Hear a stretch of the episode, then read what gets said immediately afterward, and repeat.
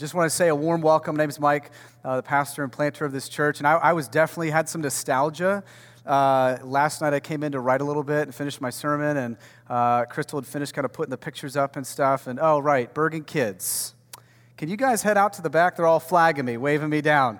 Uh, if you're the Bergen kids, you guys can, can head out. Okay, back up here. All right, so uh, what happened was I was, I was having some nostalgia because I was going through those pictures and looking at the different seasons and times, remembering when we were in that uh, home with 18 of us just praying that God might do something. And just a couple years later to see hundreds worshiping his name is wild. Uh, and, and it's only evidence of a resurrection. I, I was telling the first service, man, I, I, we wouldn't have moved our family and, and changed our course of life if there was no resurrection. That's the, the dumbest move in the book. I mean, uh, to just somehow think that we'll just gather with some people and just by magic power, uh, some mystical agent might do something. No, there's a real God who does exist, who does reconcile sinful men and women back to himself and the church is the evidence of the transforming power of the gospel of Jesus Christ. That's why we love Easter, because we have a resur- resurrected Savior who didn't stay dead. And so he's with us now. He empowers us and he allows us to live uh, the life that he does. Um, I, I, just wanted to mention that, you know, I was also thinking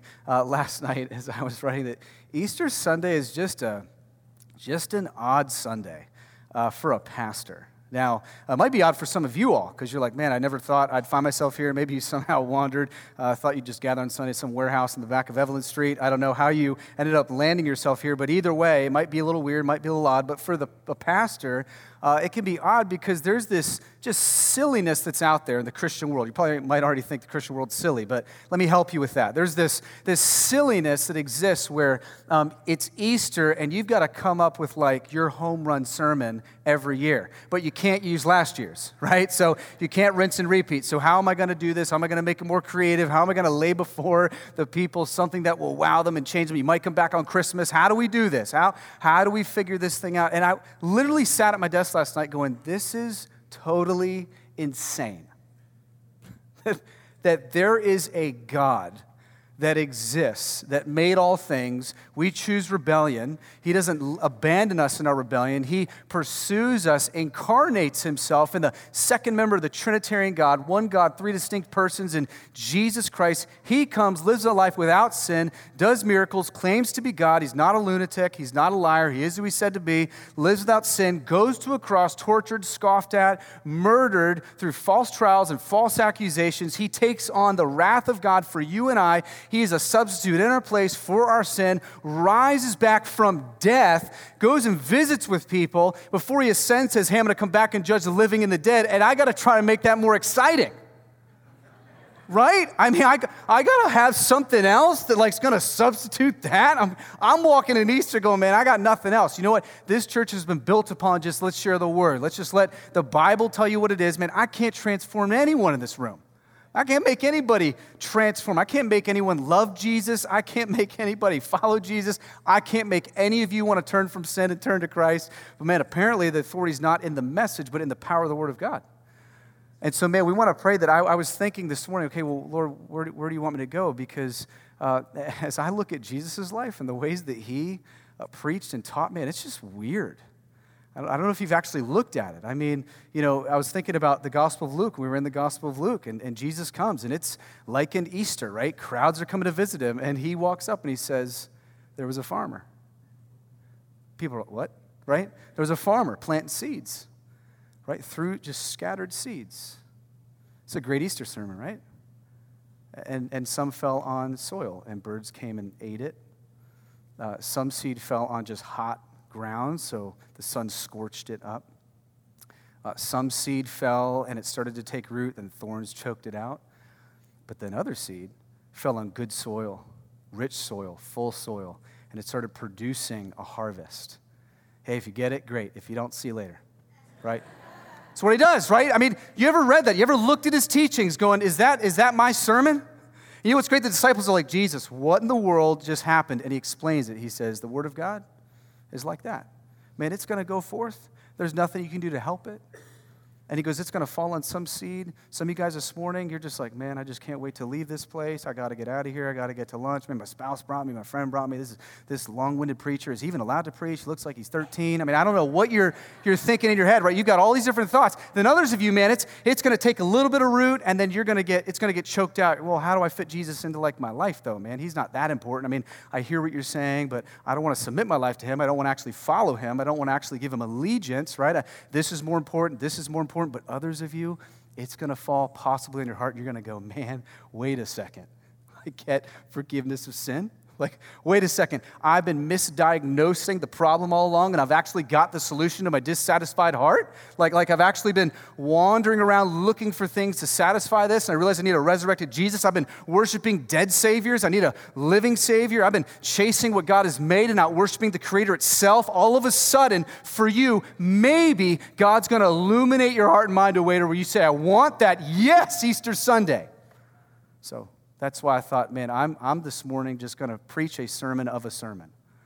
Acts 2, where Peter gets up and just gives a sermon. And that's all he does. He just tells it like it is.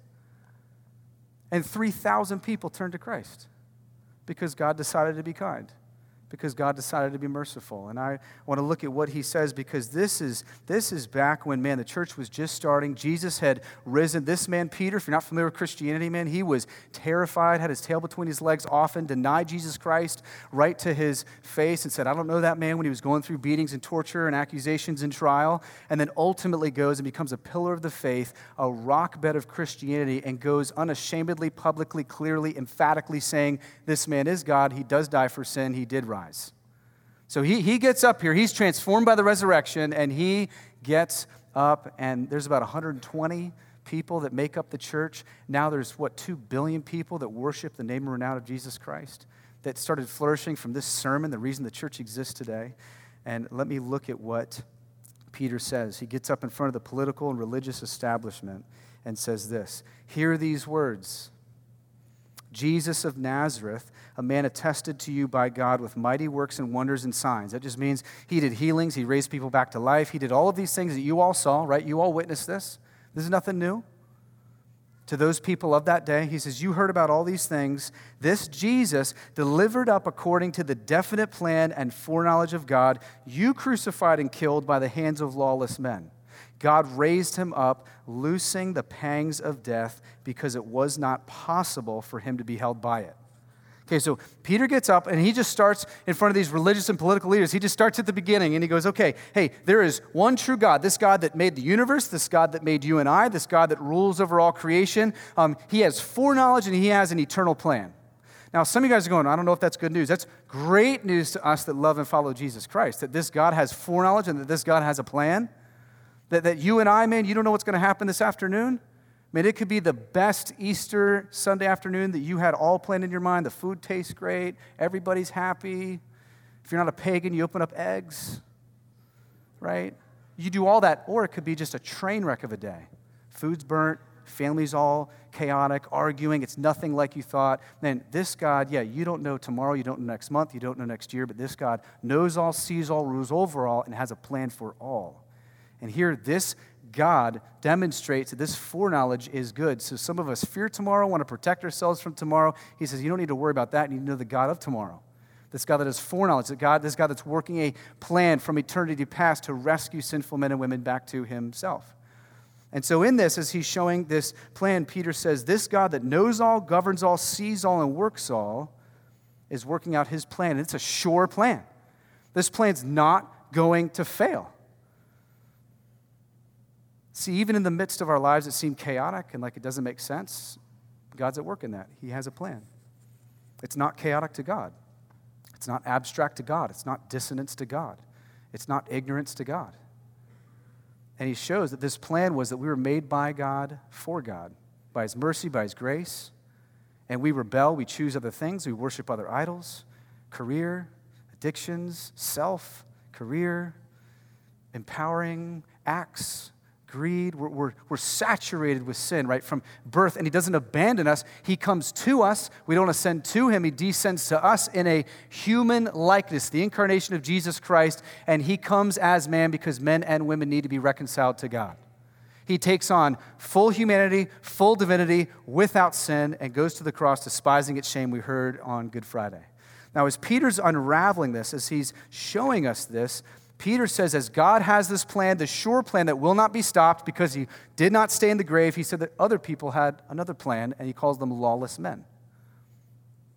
Lawless men just means that you do not submit to the laws of God. You do not like the laws of God. You disregard the laws of God. Um, to live as the most important person that exists in your universe, that's a lawless person. So I'm like, wow, that's weird. That's what the Bible says. I mean, Bible repeatedly say that sin is not so much your external action, but a state of your heart that leads to action.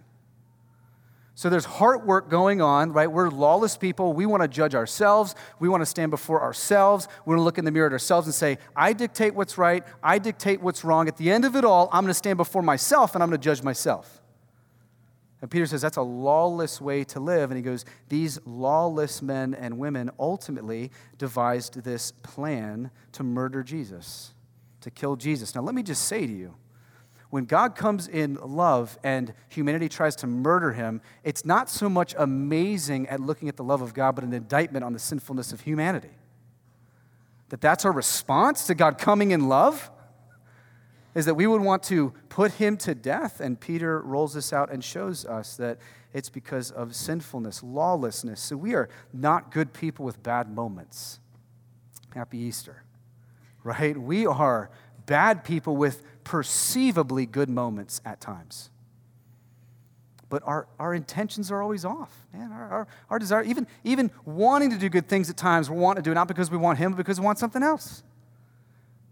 And so here Peter's re- revealing just the holiness of God, the, the lawlessness of man. And so he is gone through a plan is devised by political and religious leaders. He's arrested through false accusations, false trials. He's beaten, whipped, spit upon, scourged. He eventually goes to the cross as he's weeping, dying, bleeding. He reveals his humanity and he says, I'm thirsty. And in that being thirsty, right, the Romans are going to mock him more and say, fine. And they grab a sponge, likely one they use to clean themselves after going to the bathroom when they're out in battle, put it on the edge of a spear and shove it into his mouth. But in the same hour, Jesus reveals his divinity and he says, All of this is finally finished. I'm going to put away sin, sickness, lawlessness eternally, and I'm going to remake a new created earth and world, starting with this death and ending with my resurrection and ultimately my return. That's what he's rolling out here. It was a plan. You know what I love here is as people think the plan of God is failing, it's prevailing. That's what Peter's showing. He goes, Man, people were going, Man, why don't you just bring yourself down? Call your angels, your hosts, man, if you're really God. Why don't you do something about it? The religious establishment wanted Jesus to come in on this white horse with a sword, man, and make them a conquering hero. It was still selfly motivated, right? They wanted their empire to be made right then and there, and Jesus comes on a donkey, meek, humble, in the form of a servant, unlike any king they would expect. And he takes the wrath of God upon himself for lawless men and women. He atones for lawless men and women. He offers forgiveness for lawless men and women who are lost, thinking they know how the world operates and how it's designed to be. And he does this. And here's what I love this is one of the reasons how I know, and some of us in this room know, that Christianity was not fabricated or written by man or this book is made up. Listen, you and I would never devise this plan. You know who the hero is? You. So you're like, no, not me. All right, well, someone else you know. It ain't Jesus, not someone who says deny yourself, not someone who says, hey, come to me and you'll find life, not someone who says lose your life and you'll save it. Man, all of us are putting our name down in there or someone else's name down in there. We would never devise a plan of a righteous, sinless Savior being substituted for us. We want to be our substitute. We want to get up there and prove that we're awesome. No one would devise of a, of, a, of a God incarnating himself and living a righteous life and resurrecting, saying he'll return again to resurrect the living and the dead and judge them, and that there's this eternal home and banishment in hell for those that refuse. No, no, none of us would make up this plan. That's why it was his plan. And it was his plan to take his place and put us in his place because that was his plan. None of us would have dreamt this up. Yet God from eternity past said, I'm going to roll out this magnificent plan. Man, we don't need to die because Jesus died. We don't need to be forsaken because Jesus was forsaken. We don't need to be tormented with sin because Jesus was tormented with our sin. He takes our damnation, gives us salvation, takes our death, gives us life. He takes us as enemies and makes us friends and family. None of us are making up that plan. But Jesus does, God does, through His Holy Spirit does. He seals and says, This plan's gonna happen, whether you try to stop it or come along with it. This thing will be built. Amazing later or earlier, right? When Jesus came to Peter and he said, On your profession that I'm the Christ, that I'm God, I'm gonna build my church. And here is Peter getting up saying, Here's the profession of faith, and the church is about to be inaugurated. Amazing. Is anyone with me today? It's Easter. He's alive. This is amazing. He's rolling out a plan from the thank you. One person is like thrilled about this. The seed's being thrown. And here he says this this is awesome. Jesus, when he's done, verse 29, here's what Peter says Brothers, I may say to you with confidence about the patriarch David that he both died and was buried, and his tomb is with us to this day. Peter is just reminding them mid sermon of the finality and universal reality of death. Uh, maybe something that many of us want to push off, but last time I checked, death is hard charging at 100%. For every, every single one of us. Every single one of us ultimately will die, will be buried, and everyone will know where you're buried. And so he's reminding us hey, even the great people do you think are holy men are dead. King David, I mean, if there's anyone they knew, it was King David. They loved King David. Man, God after God's own heart. Yeah, he didn't have a totally pure heart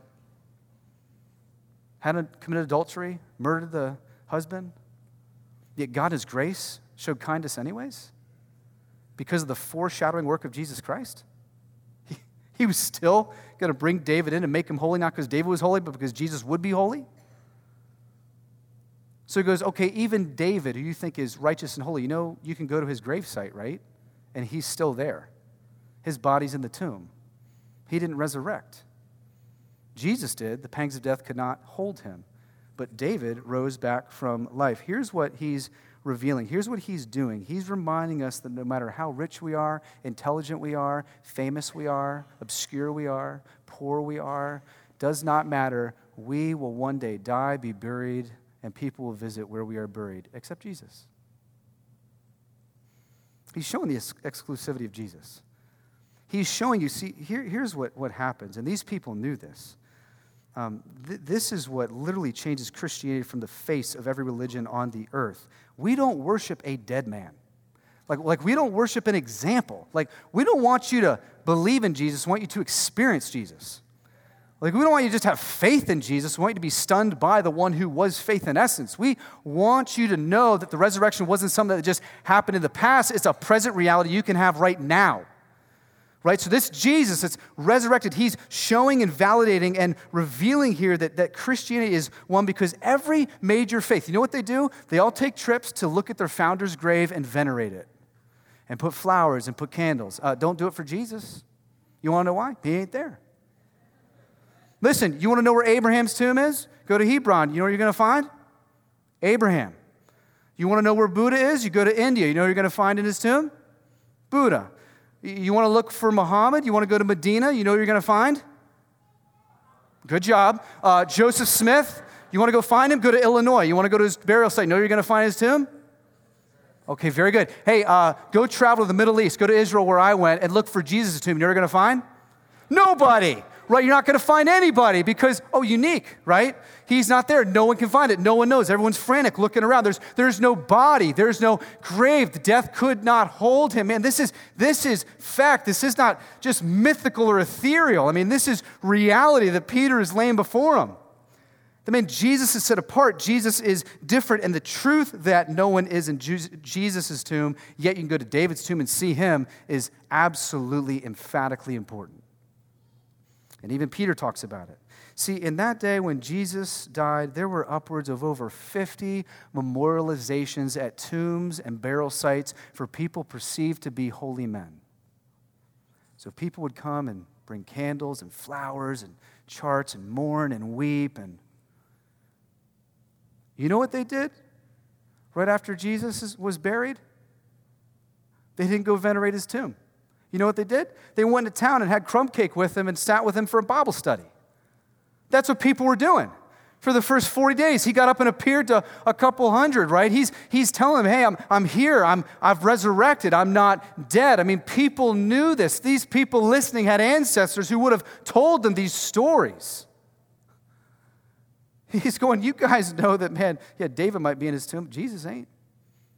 You heard the stories of people going and talking with him and mingling with him and having conversation with him. Peter's saying, man, if you're going to follow someone, trust someone, follow that guy. You, you have pain, sickness, sorrow, sin, no purpose, meaning, know, no, no understanding, man, follow that guy. Don't follow some dead guy.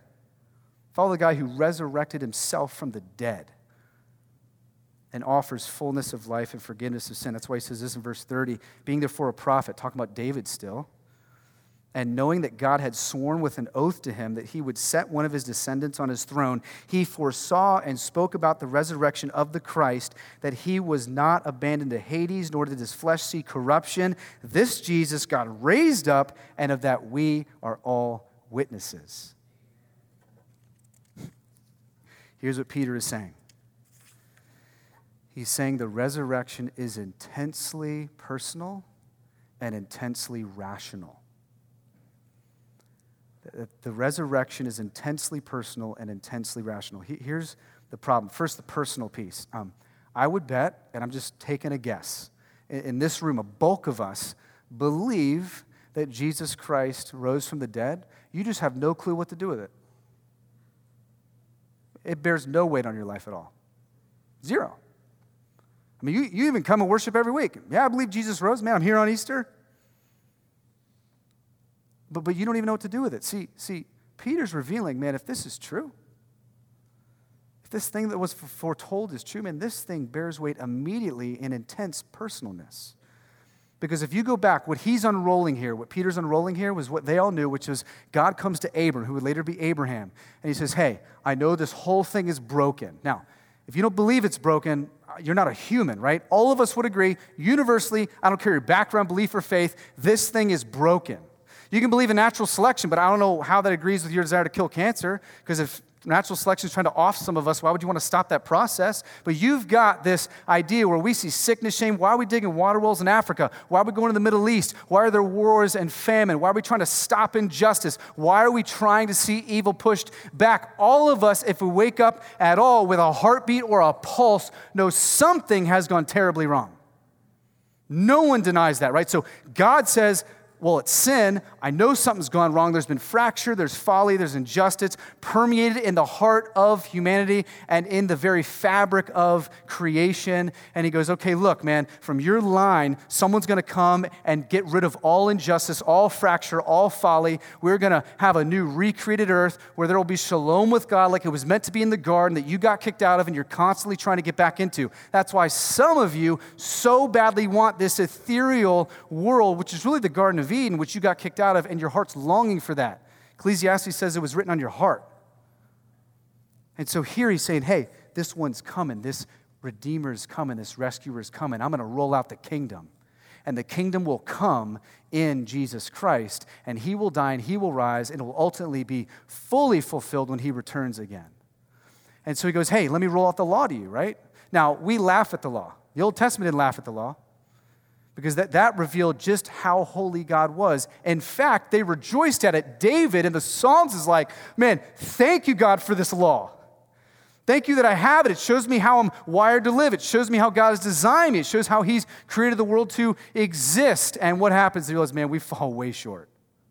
We cannot line up with this law. The, the effects of sin are too deeply woven to me. So he goes, okay, cool, let's roll out the sacrificial system because I need you to realize how holy I am. See, here's what was terrifying to them in the holiness of God it was not that your bad days offended him, it was that even your good days offended him. That there were still places in you where you, you weren't honest in that, you weren't really desiring to give him glory. And so they said, hey, blood must be spilled to cover sin. That's how serious it is. And so what happens? God brings in the prophets. Prophets are going, hey, the kingdom's coming, the Messiah's coming. He's going to bring in and usher in forgiveness of sin. And what happens in the Psalms? They sing these Psalms that this Redeemer will come, this God will come. And what happens, man? 400 years of silence. Where is God? Is he faithful to his promise? What's he doing? And then a homeless guy eating locusts shows up. That's John the Baptist. No church, church folk in here, okay? So he comes in and he goes, Hey, make straight the paths, right? The Messiah is here. The King is here. Repent for the forgiveness of sin. See the language of Peter? He's going to say, Repent for the forgiveness of sin. He says, Hey, make straight paths for this King. Remember all the stuff that was promised to Abraham. You remember all the stuff that the law revealed. Remember all the stuff that the sacrificial system exposed. Remember all the Psalms that were sung, all the things that your prophets foretold. He's here. The kingdom's here. Christ is here. Make straight these paths. What's been crooked will be made straight. And no one understands what he's talking about. And the king follows him. And the king comes in. And he's going to do every bit of the oaths that were sworn. He's going to do every bit of what was foretold. He's going to do every bit of what was promised. He's so faithful and good. He has foreknowledge. He has a definite plan. His plan ain't going to be stopped. And it was from eternity past. And that's why he's showing us here that we've been saved from the kingdom of darkness, from that oath promised to your forefathers and, their forefathers, promised to Abram. You, you've been brought out of darkness through the cross and into the marvelous light, the kingdom of light through the resurrection.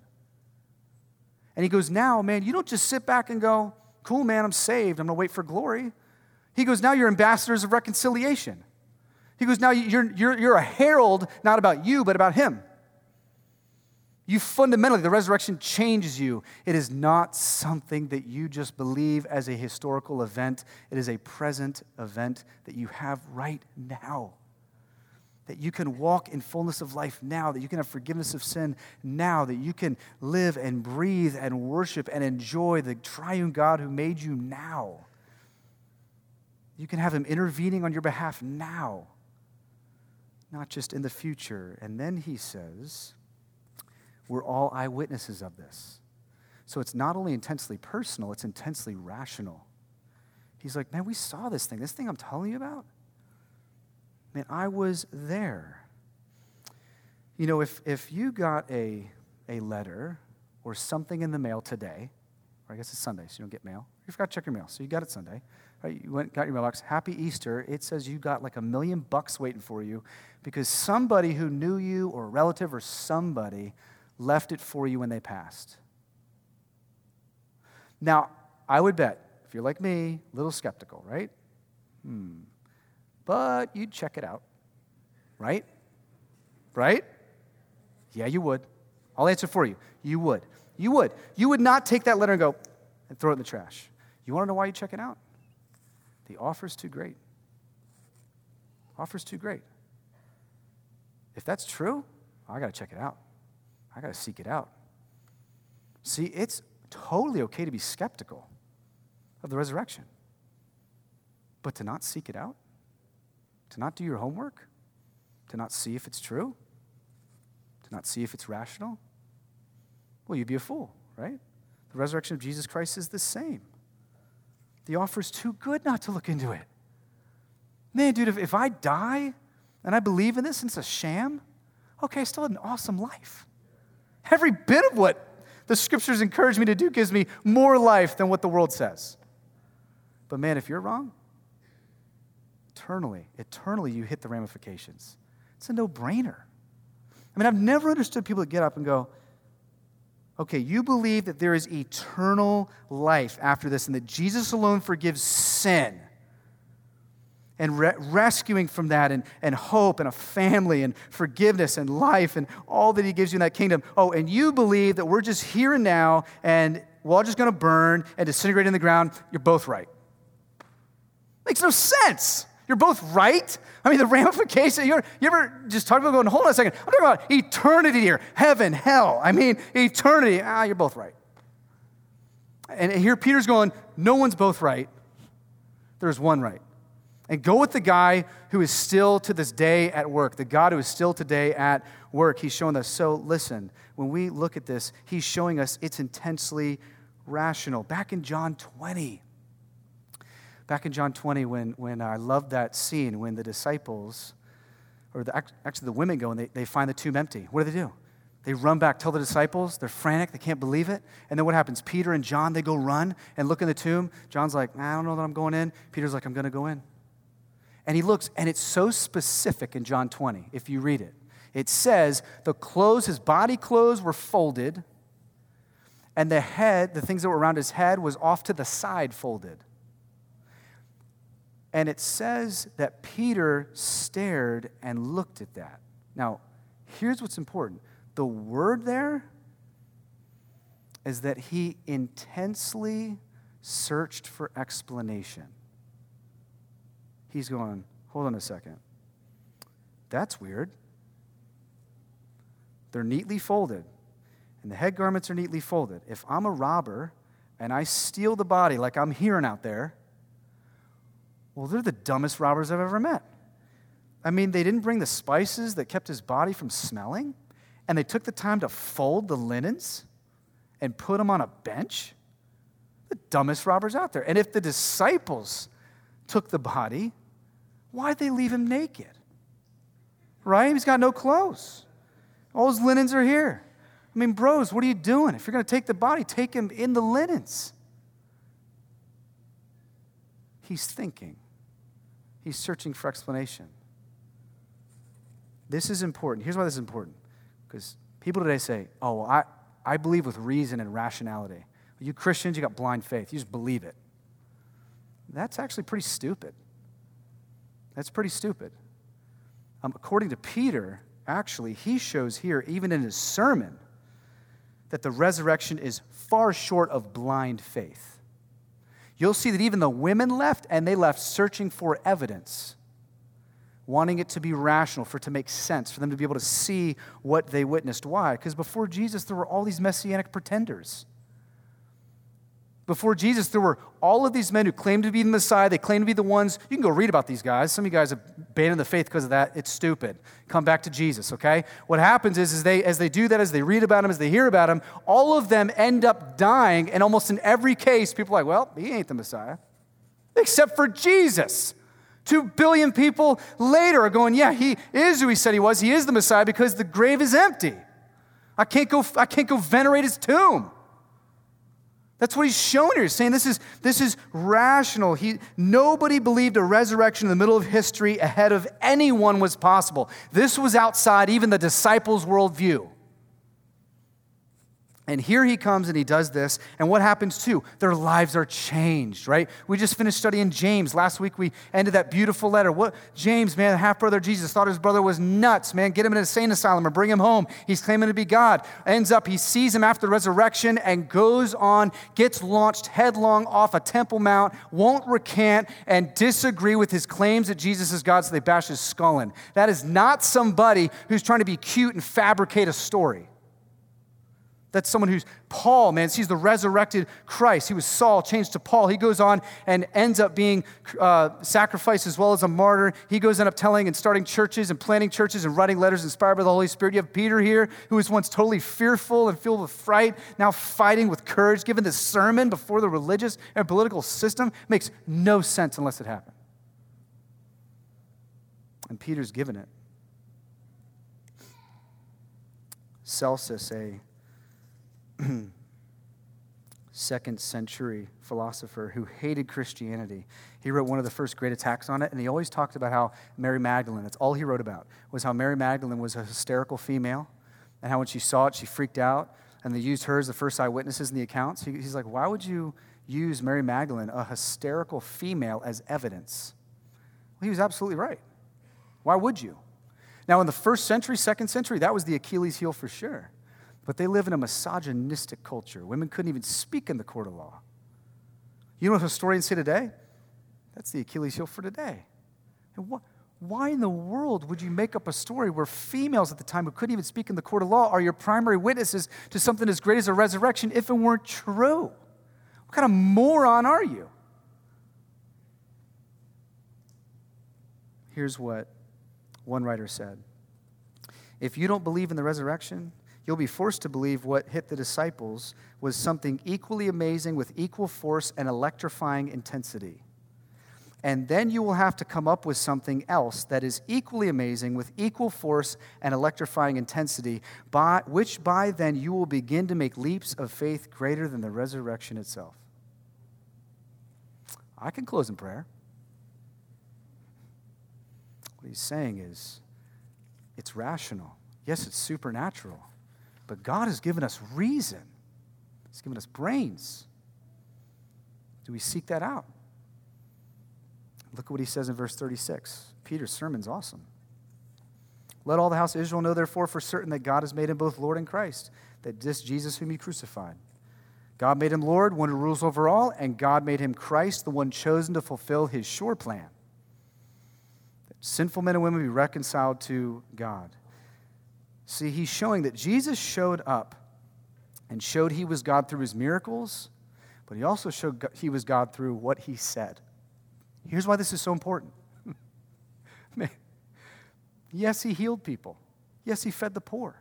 Yes, he befriended children.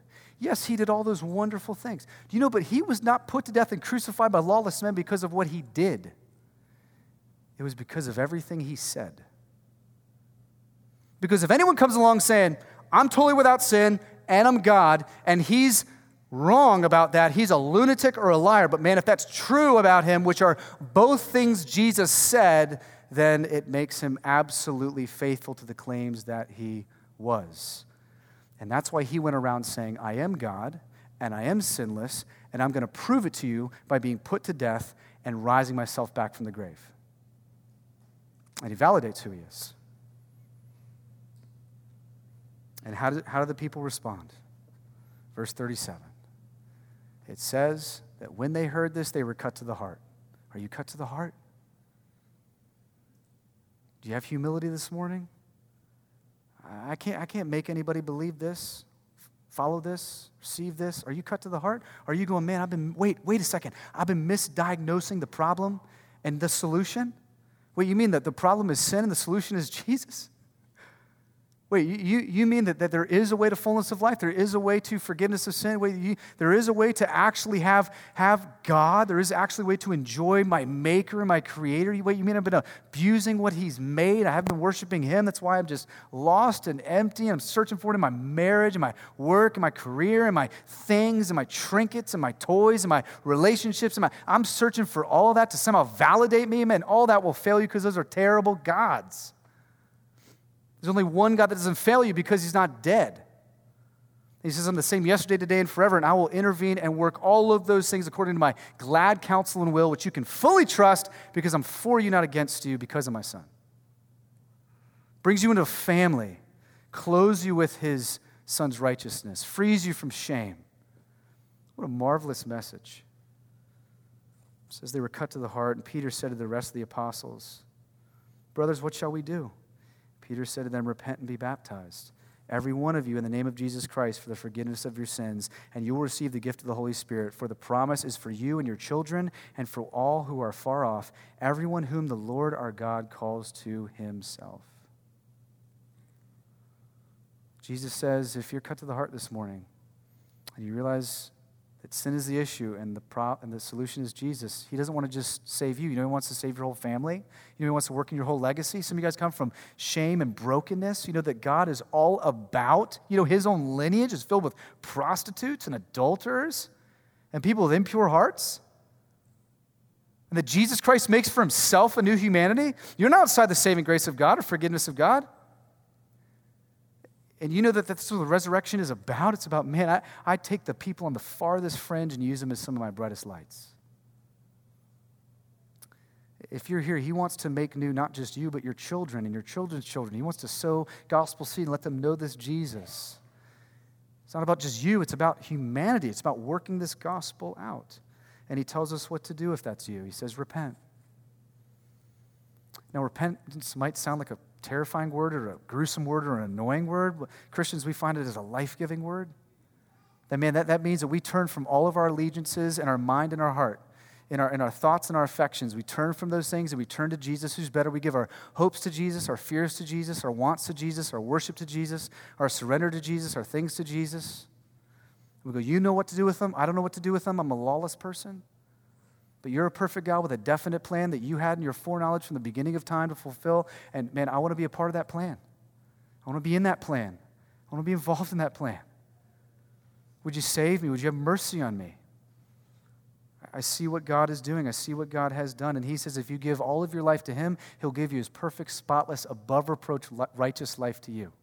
What in the world? What in the world? And repentance is not just something that you do to become a Christian, it's something you do your whole life. Some of you guys are Christians and you've stopped repenting. So maybe you're not a Christian. You're not repenting again to be saved again. Repentance is just a continual turning to Jesus. I need you. The resurrection's for me again this morning.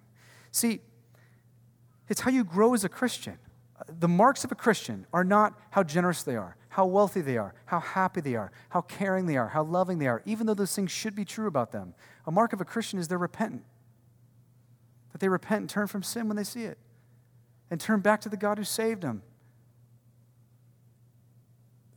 Now, this is huge, and I want to end with this.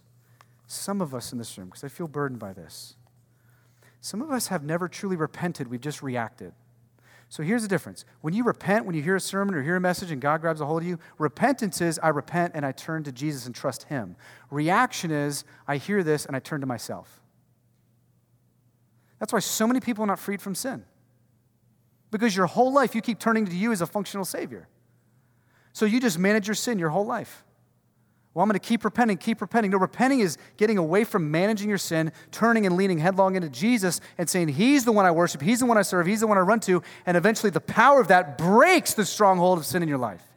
Instead, we got our heads in the ground going, Oh, this sin, I stink, I suck, I'm terrible, and I'm just got to fix it, manage it. I'm just going to keep repenting and trusting in myself. Keep No, turn away from sin and turn to Jesus. He's there, He's alive, He's resurrected, He's not dead. And He's saying, I can make you alive, I can free you from sin. I am better than that. But some of us refuse to still repent. We just react. Every single time we hear a sermon, Easter Sunday, may it not be that way for you again. May this not just be a reaction, but repentance, Peter says. And then he says, and be baptized. Baptism does not save you, it demonstrates clearly if you really repent, your first step would be obedience. I want to follow him. I want to trust him. I want to submit to him publicly. I want to announce to people that he is who he says he is, and I am in him, and he is mine, and I have allegiance to him. So I'm going to get baptized. That's why I can't wait for next Sunday. That's why we do it following Easter. Get to see the, the visible reality of the internal confession of repentance. And I'm going to be baptized. I'm going to follow in my life's Savior. Listen, for those of us who do not know him, the resurrected King is here. He's among us. And he says, if you call out for repentance, for the forgiveness of sin, you'll be forgiven. You'll be made new. He can adopt you into his family. By his wounds, you can be healed. Man, if you're looking to put your pain, sorrow, strife, cares, loneliness into an empty cistern, a false God that will do nothing for you, you will find yourself in the same place a year from now, back here in this seat. But if you choose to give it to a resurrected Savior, says, No, I resurrected dead people back to life because I did it myself. I can give you power over sin and Satan and death. No, I can put my spirit in you. Watch what will happen. Not because of you, but because he's awesome. And this is what he loves to do. We love to repent of sin because our God loves to forgive sin.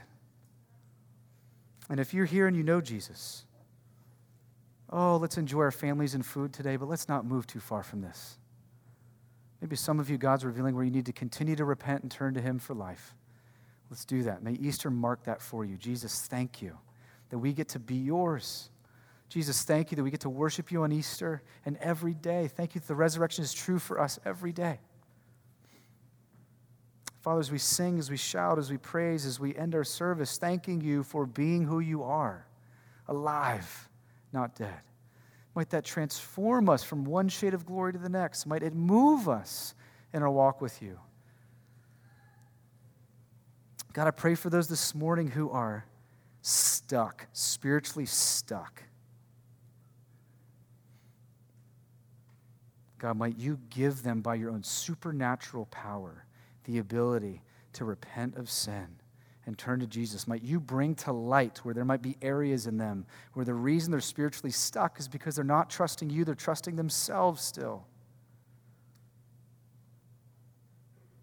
God, save more. Bring more to repentance, more to salvation. And God, those of us that know you and love you, would you give us a continued heart for repentance? To every day wake up and turn to you as our good risen King that loves us and made a way for us and satisfied us with his love and his mercy. Father, help us this morning. We thank you. We praise you. And as we sing, hear these words in ways that honor you and worship you, a God who was set forth before eternity past to bring about the eternity future that you had planned and you had scheduled. Thank you for not abandoning us. Thank you that you're with us. And we enjoy you now in Jesus' name.